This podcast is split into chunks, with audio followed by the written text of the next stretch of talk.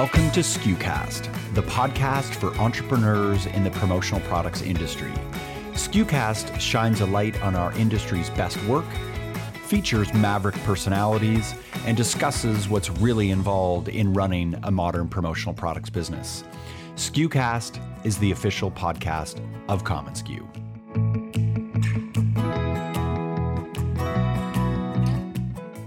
Last week, the news hit the industry that Genumark had acquired RightSleeve. Many of you know Mark and Catherine, and in typical SKUcast fashion, I wanted to interview them to discover what we could learn from their experience. But before we do that, if you're not familiar with RightSleeve, here's a little background to their story. After college, Mark Graham went into investment banking and, in a matter of time, decided to swerve. He wanted to quit investment banking to sell, of all things, t shirts. After working for about 18 months with a high school friend selling t shirts to camps and schools, in 2000, Mark decided to open his distributorship, RightSleeve. Catherine Graham, after several years doing financial planning for fast track entrepreneurs at TD Bank, went on to pursue an MBA at the Rotman School of Management, during which time she joined the fledgling eBay Canada as employee number four. After leaving eBay, Catherine worked as a management consultant at AT Kearney, working with Fortune 100 companies in a wide variety of areas, including merger integration, marketing strategy, and operational efficiencies. In 2007, Catherine swerved into the then growing business known as RightSleeve. They will hate that I mention all this, but it's an important part of the story. With Mark's obsessive talent for marketing and merchandising and branding, and Catherine's focus on operations and financials, the duo became a powerhouse, earning virtually every industry accolade possible Pyramid Awards, PPB's Greatest Companies to Work For, Counselor's Best Places to Work, ASI Distributor Entrepreneur of the Year, and the highly coveted Dell Small Business Excellence Award, recognized for their technological innovations, the foundation of which became commonsku in 2011. About the RightSleeve acquisition, Mark Freed, Genumark president and CEO, said, The acquisition was a perfect match. Quote, we share a similar philosophy which focuses on a customer first culture supported by innovation, great technology, and a talented, creative team.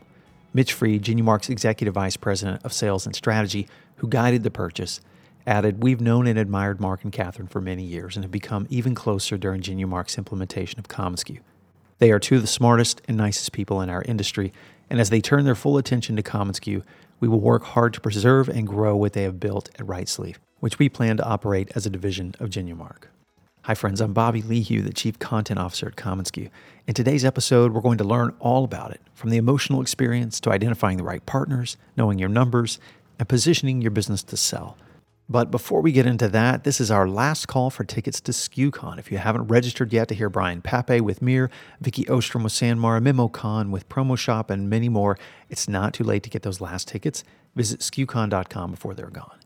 This episode is brought to you by commonsku. Little known fact, commonsku was known as Roman when it was first developed to become the operating engine that powered RightSleeve. Today, commonsku powers over 750 million in industry revenue a connected workflow enabling you to process more orders and dramatically grow your sales. You can begin your free trial now at commonsku.com. Now, here's my conversation with my friends and yours, Catherine and Mark. Let's ask the one question that everyone will want to know right off the bat. Why did you decide to sell RightSleeve? Catherine, I'm going to ask you first. Uh, so I think these these things evolve over time as as far as how you know kind of when is when you're ready and and when the right time is and i think we've we've always you know had this in the back of our mind as i think that any business owner should always have in the back of their mind um, the the concept of selling your business because ultimately it gets you thinking about running your business in a way that's creating value.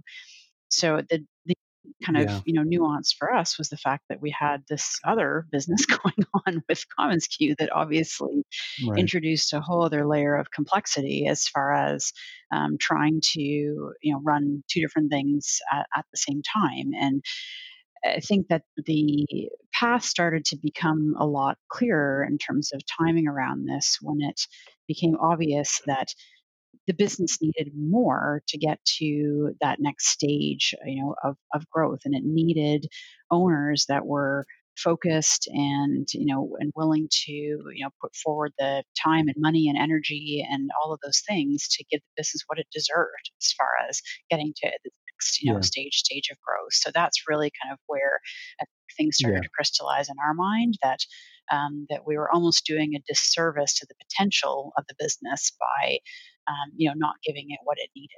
I agree with what Catherine said in that it it got to a point where we felt as owners of the business that we just did not have the emotional attention span to bring it to the next level. And we'd worked so hard in building this great foundation, a great brand foundation, a great technology foundation, a great uh, people foundation, and culture foundation that brought the business to uh, a record level of profitability and sales volume.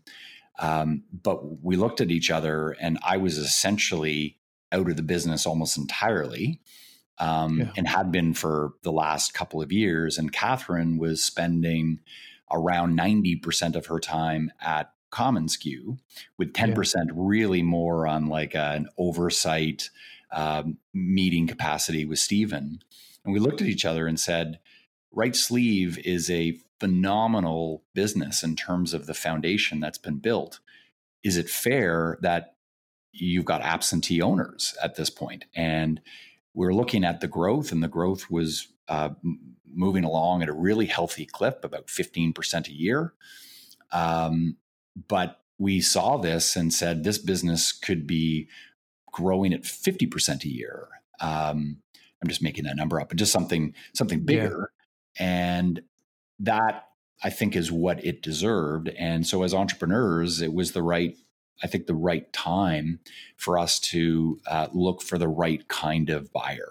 And uh, we can get into that later, but uh, it felt yeah. really, really good. Um, not an emotionally difficult decision at all once we recognized that we were doing the business a favor and that we yeah. as owner entrepreneurs could be, um, could, could have a great exit um, but way more importantly, was seeing this business continue to thrive in the right hands. Um, yeah. And we were really picky about that. So, Mark, you didn't struggle to let it go? Uh, of course, I struggled to let it go. But I think that for me specifically, because I had less to do with the business than Catherine did in recent years, is yeah. that yeah. For, for, me, it had been a journey that had been a few years in the making. Um, yeah. And and you know, I think what's interesting is that for for me personally, I always had this um, always had this view that the best way to run RightSleeve was as though we were going to sell it, um, and that that's something I've talked about for years and years. And that's not to say that that in any crass way, but it was if if if we had if we were running this business as though we were going to sell it to someone else, then we knew that we were going to be running this business based on excellent business principles, um, mm-hmm. building a business that could run without the owner, uh, building a right. business that um, that uh, a new employee could come in and uh, be successful right away. Um, so with yeah. great systems, people, and culture, and all that stuff. And I think that I think that with that mindset, I always um, tried to run the business where I was not um, the bottleneck. I was not the choke point. Um, and so you could argue that maybe as much as say 10 years ago, um, yeah, I had yeah. started thinking about this. And, and, and not that I didn't love the business like my first child, which is what it was. Right, um, right. But I always knew that the ideal point for an entrepreneur was to sell a business at the height of its success uh, yeah. to people that were going to take great care of it. For me, that was always my dream. Yeah. Catherine, did you struggle with the decision at all? Did you go through a longer period of not sure we want to do that? Or you, again, I think you answered it too, in that you've always built the business for this end game eventually. I mean, you asked the question first to the feeler, and he gave you the answer first. right. It's true. Yeah, Catherine's going to drop the hammer now. She's watch out, uh-huh. everyone. Right, right. I think what, what's always really difficult is that in any kind of you know business, you're you're as a, as a small business, your your team is your family, and yeah. you feel kind right. of that sense of of closeness um, to them, in the sense of uh, you know um, pride when they're doing well and um, you know anxiety when when there's things that are you know going on in their personal lives or all these things of worrying about them yeah. saying to kind of worry about your kids.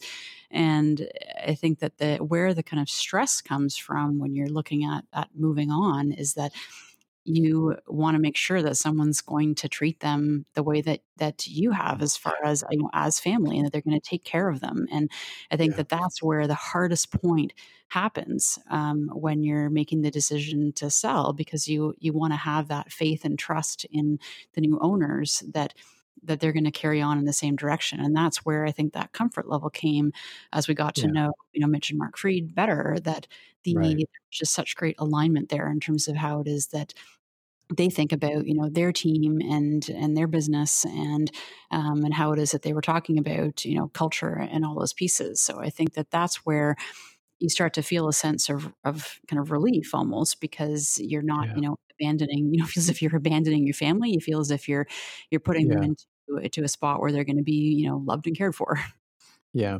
And Catherine, as someone who has worked with closely with you for a couple of years, you called Mark the feeler, but you you have this you have this tough persona and it's true you are a tough CEO but also you really care about the lives of your employees and that is a good segue into the question of uh, you answered it partially but why Genumark yeah, I mean that that really was the the key reason around uh, feeling that there was such great alignment in terms of how it they thought about their business and and you know the the culture aspect and just you know personally getting to know you know Mitch and Mark and um, that that was a, a key part about it. But also in looking at just the overall synergies between the businesses and yeah. you know, what it is that they focused on and what it is that RightSleeve focused on. Um, that that there was there, there was such a huge degree of um, complementary potential there mm-hmm. uh, that that's where I think things like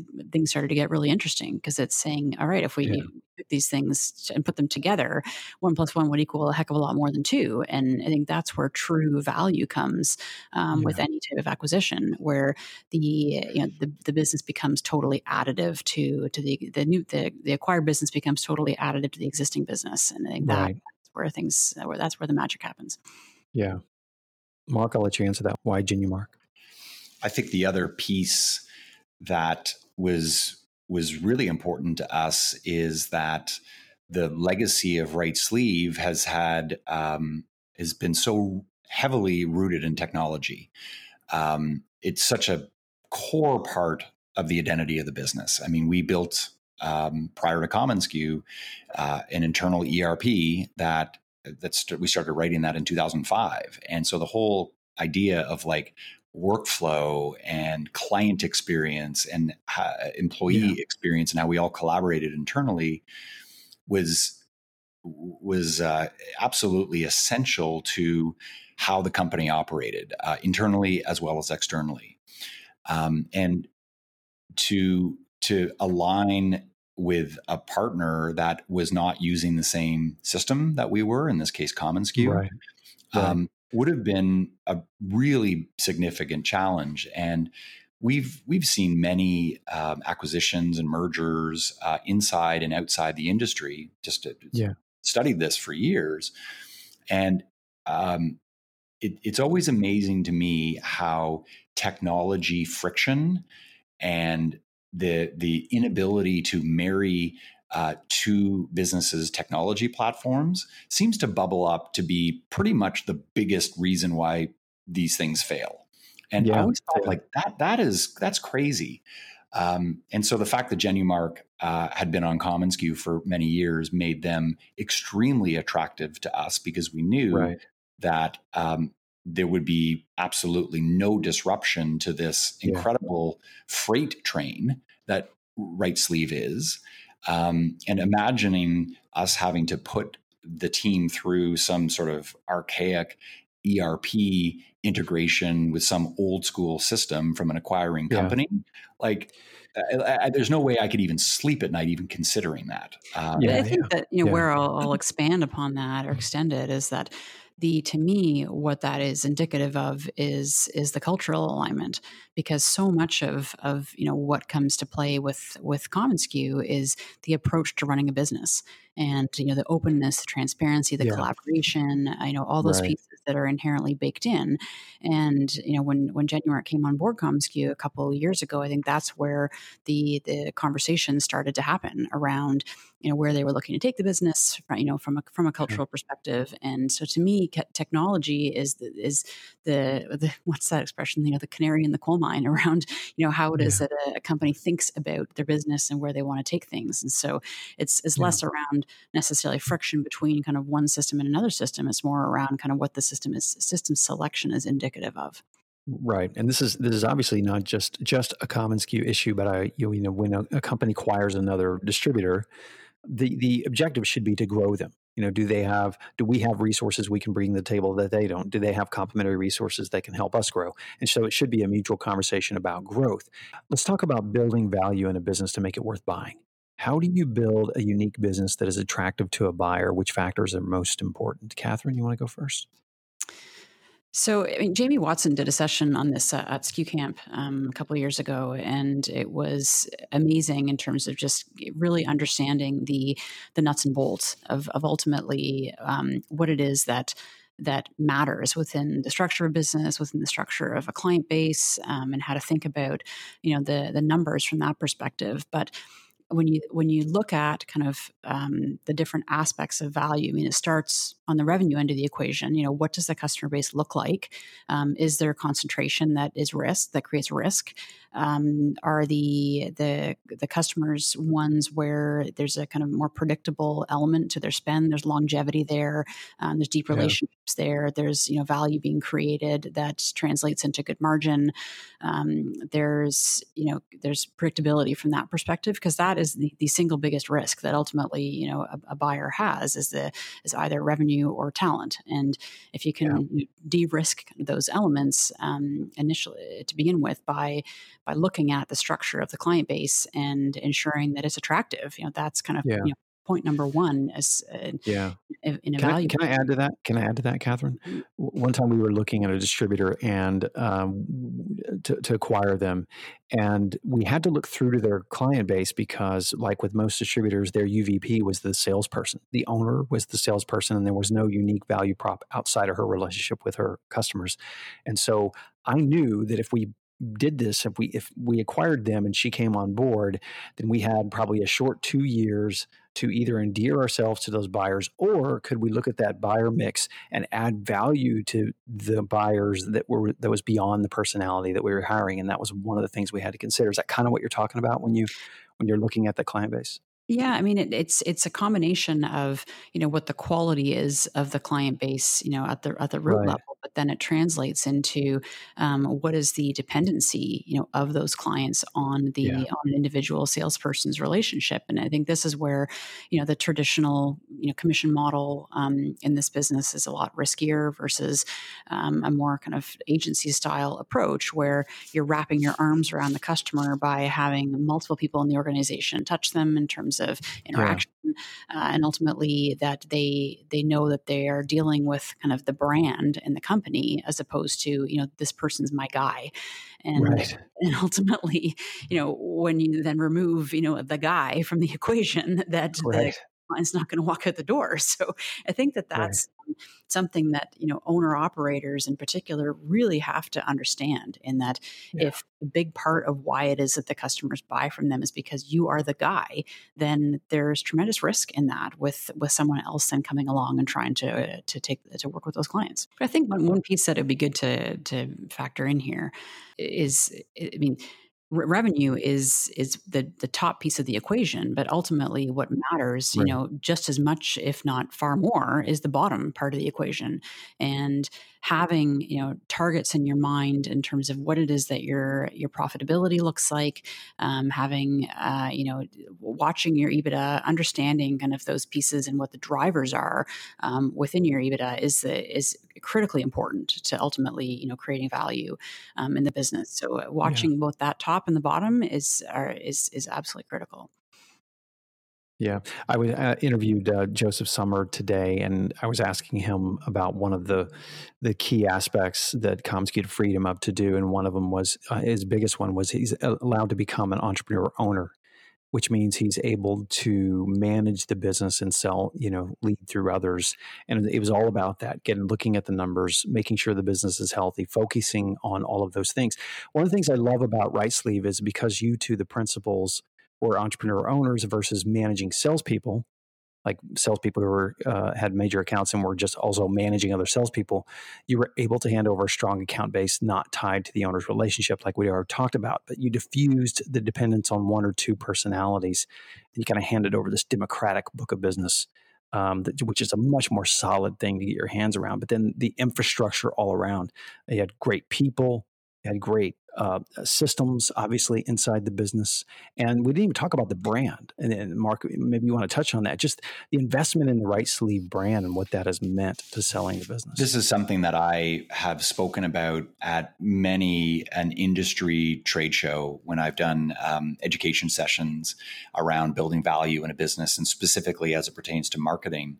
Um, it actually harkens back to a SKUcast episode we did recently, Bobby, on marketing. Um, and at the time, it was killing me to not say what was happening because it was very much, very, very much happening uh, while we were recording right. this. um, that I have always mm-hmm. felt, and in this case, has been absolutely validated with the sale of the business that.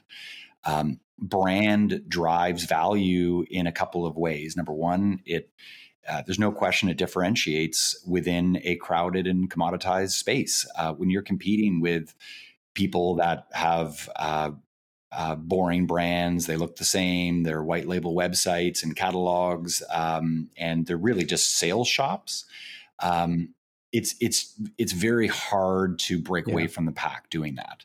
Um, certainly, there are people that I think have done it and been great sales uh, people, but yeah. maybe in my case, I was like, well, I'm I'm an okay salesperson, but I'd rather let the marketing and sales work in in um, uh, together.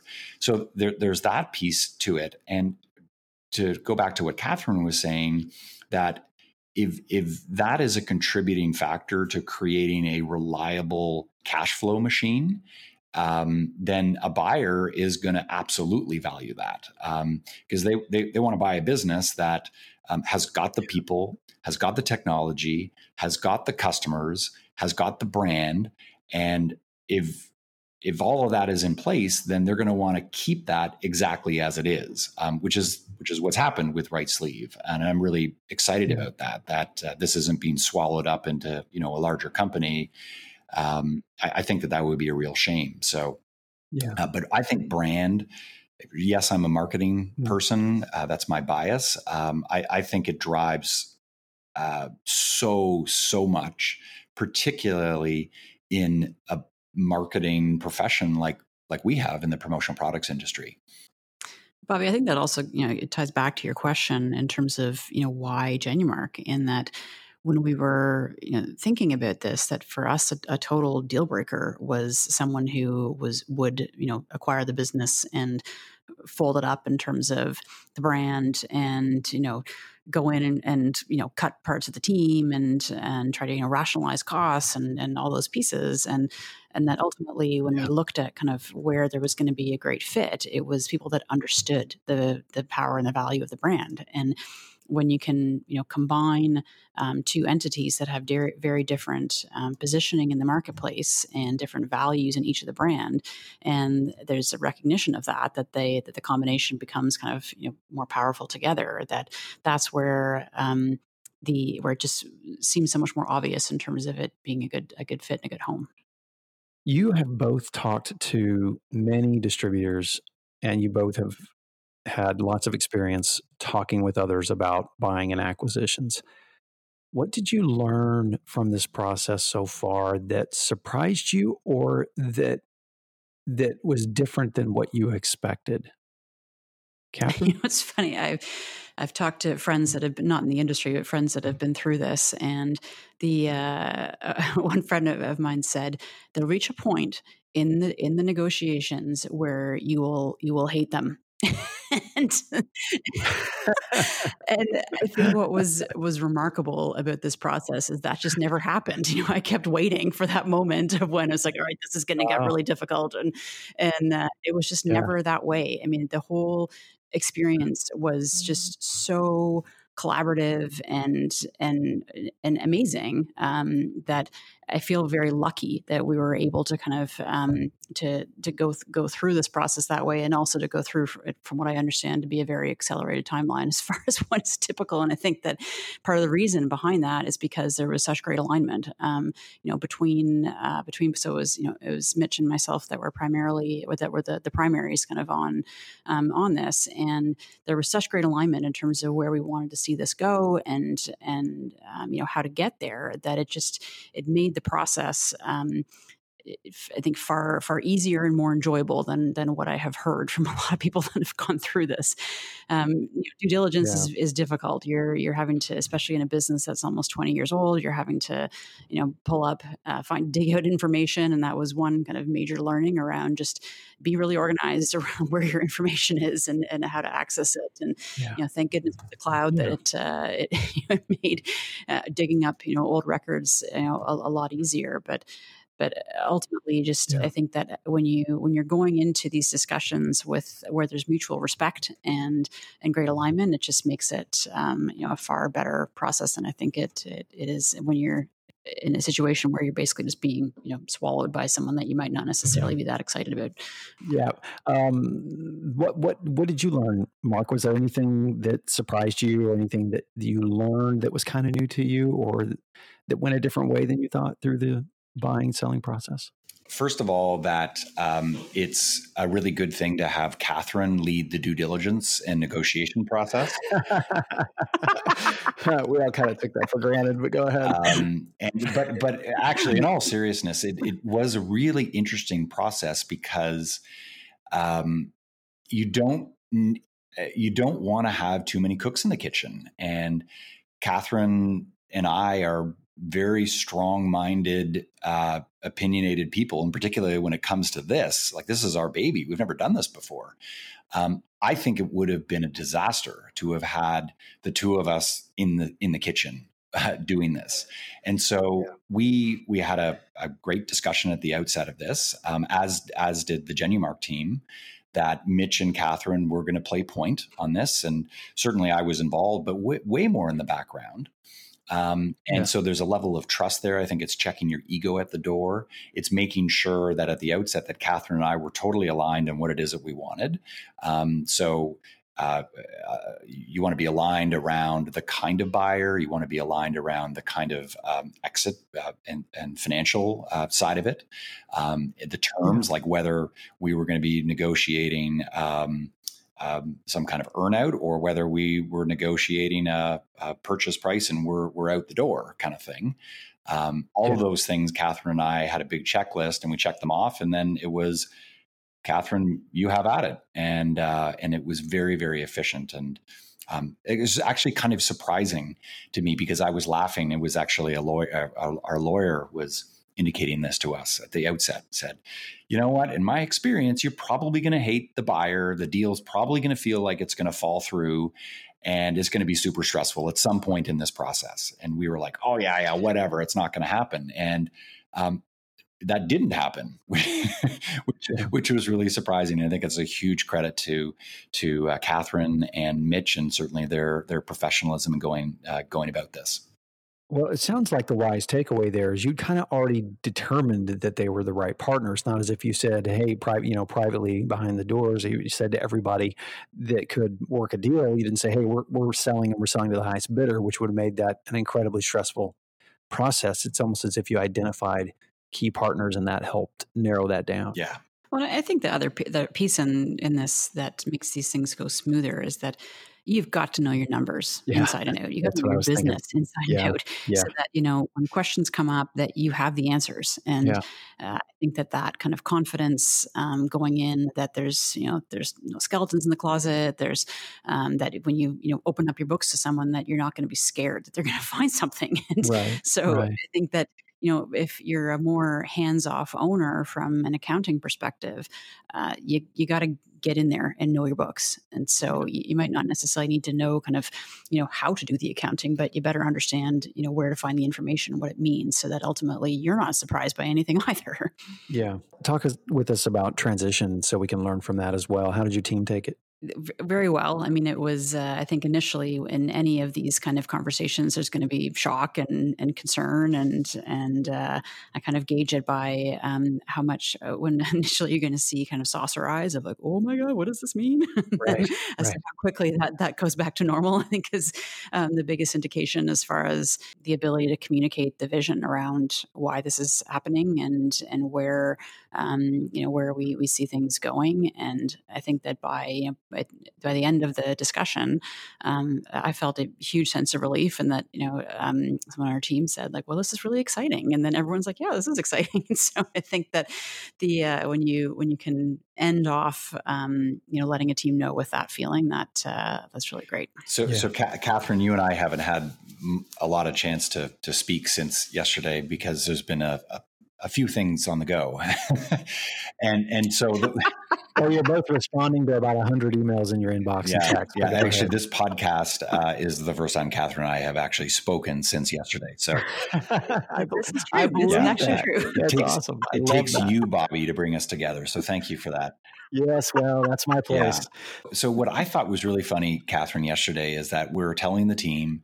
So this, so from a timeline perspective, so uh, so get this. So the the deal officially closed. The lawyers and the banks and all that stuff was was uh, about noon. Then at one o'clock, we had a meeting with our senior um, account team. We call them the pod heads. Um, and uh, so there's three of them that run these different business units. And uh, that, that was a great discussion. Then at two o'clock, we then told the whole team.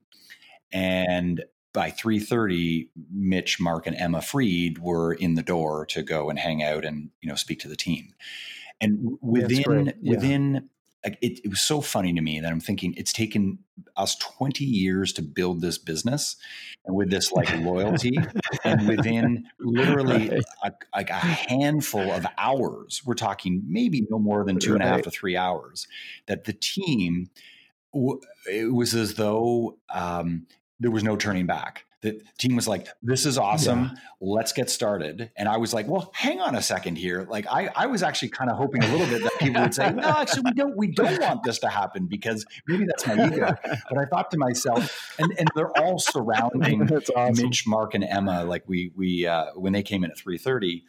Uh, we opened a, a, bunch of beer. It was jovial atmosphere by this point, and uh, the whole team were surrounding the Freeds and peppering them with questions, and it was laughter and all this stuff. And I, I'm sort of standing off to the side, going, "I love this, but this happened so quickly. Yeah.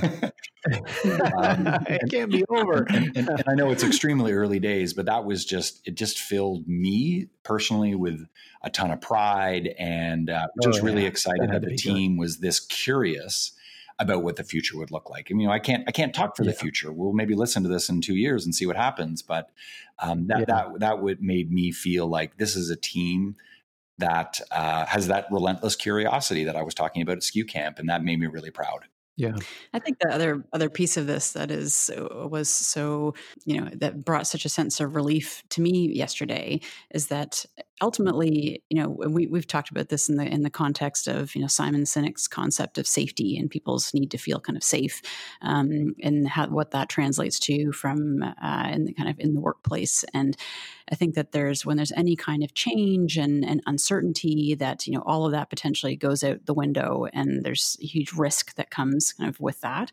And I'll give huge credit to Mark Freed from this perspective that when they came in um, yesterday that you know one of the first things that he said to the team was the you know, the sense of obligation they felt in terms of you know what it is that had been built and the legacy around that and how it is that that Mark and I had approached you know building the business and with any kind of family business that ultimately the the need to um, to carry forward kind of you know that legacy and the and the obligation they felt to to do that um, to the team yeah. and and to me like that was just all of a sudden I felt this huge sense of kind of oh like I could breathe again and yeah. obviously I knew that but you know having them hear that um, was just so important so yeah. I think in terms of how it is that that transitions go ultimately being able to have the you know the new company coming in paint a picture for for you know their vision of of of where they want to take things, but ultimately you know the care in which they're going to do that. So I think that that um, you know really did a lot to to set people at ease and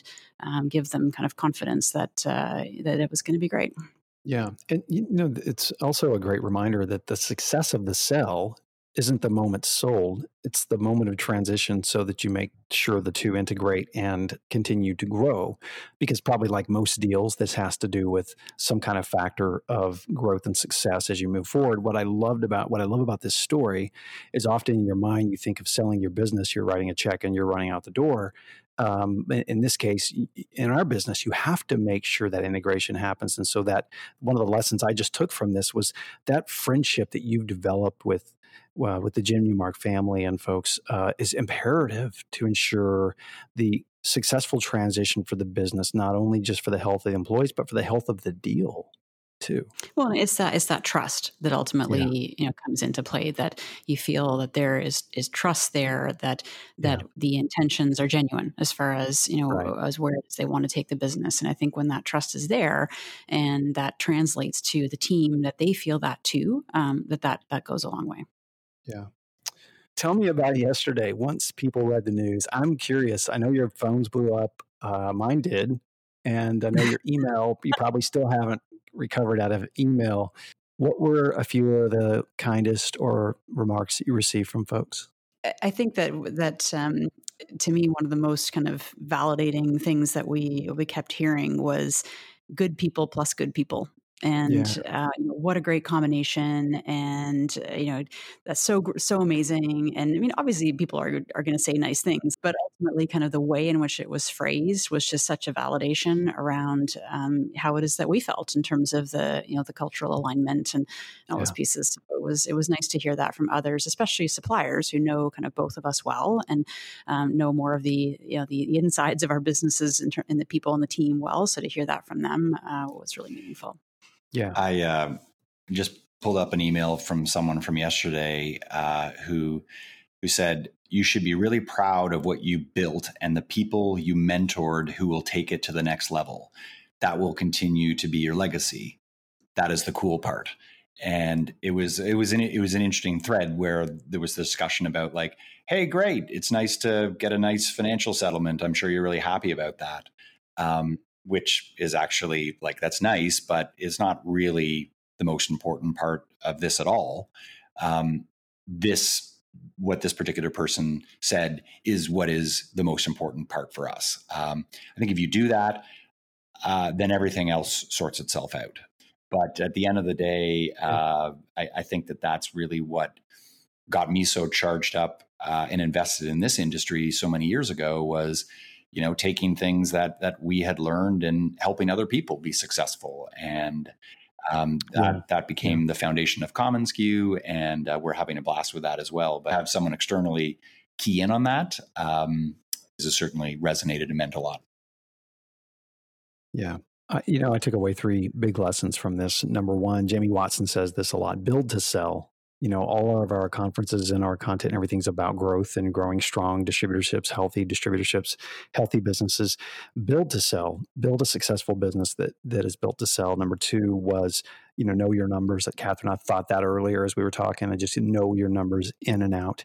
And then number three, be patient. This is the hardest part, be being patient for the right buyer.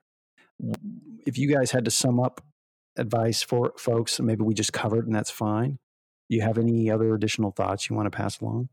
I think the piece about, about being patient is that eh, these eh, it take these things take time in terms of building relationships to get yeah. to a point where you feel a comfort level that they think that there's going to be a good fit and so if you're if you kind of have that in the back of your mind ultimately that you think someday that that either you will want to exit or you will in our case need to exit in terms of just you know f- from a focus perspective and bandwidth and capacity and, and all those things um, that that ultimately if you've if you're thinking about kind of how it is that you are creating those relationships and and being able to uh, find you know alignment from that perspective that it all becomes a lot easier when that kind of more naturally reveals itself to you as opposed yeah. to in a position where either you're desperate or you've decided that you just you have to get out now and then um, the that that creates all sorts of other challenges of having to make a decision quickly when you don't have that luxury of time to really get to know these people that ultimately um, you're going to have to work with very closely kind of during the the um, the process itself but in the transition period and and and ultimately that you're that you're turning you know your baby over to so you want to feel yeah. that uh, that comfort level um, that it's that it's going to be a good fit. Yeah. Mark final thoughts? I think one of the things that really struck me in this whole process is the difference between having a job in this business and building a business. And what I mean by that is, I think there's a lot of distributors, uh, and and I would put ourselves in the early days in this camp. Um, build a business by building a portfolio and they're an independent distributor they've got you know 100 customers they're doing x amount of sales and it may be them they may have an assistant and that's that's the business.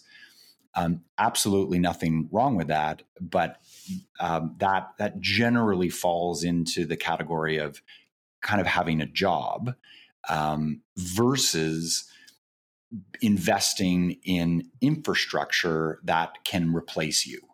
Um, and that that was a really really extremely difficult transition for me to make so many years ago because yeah. I was the guy with the job and I was doing well, making great right. money, and but was not generating any value in the business beyond me. And the reason I say a job is that if someone were to come along and say, "Hey, Mark, I want to buy your business," um, they would have been buying me, and I would have been put on a three-year uh, earnout, and um, and and that's the way it would have been because they were buying my clients and buying me, and I would have effectively bought myself a job. The other the other path comes with a quite a bit more risk because you're now investing in infrastructure, you're investing in technology, you're investing in brand, you're investing in people, all this stuff, which to some extent I credit my father-in-law Larry Ward, who pushed me in those early days. He said, like, Mark, what what the heck is this business that you're doing? Maybe because he was concerned about his daughter because she had picked, she had picked this like lunatic, weird entrepreneur guy. Yeah. yeah. Um, but you know, I think that you left this great investment banking job to sell T-shirts. Yeah.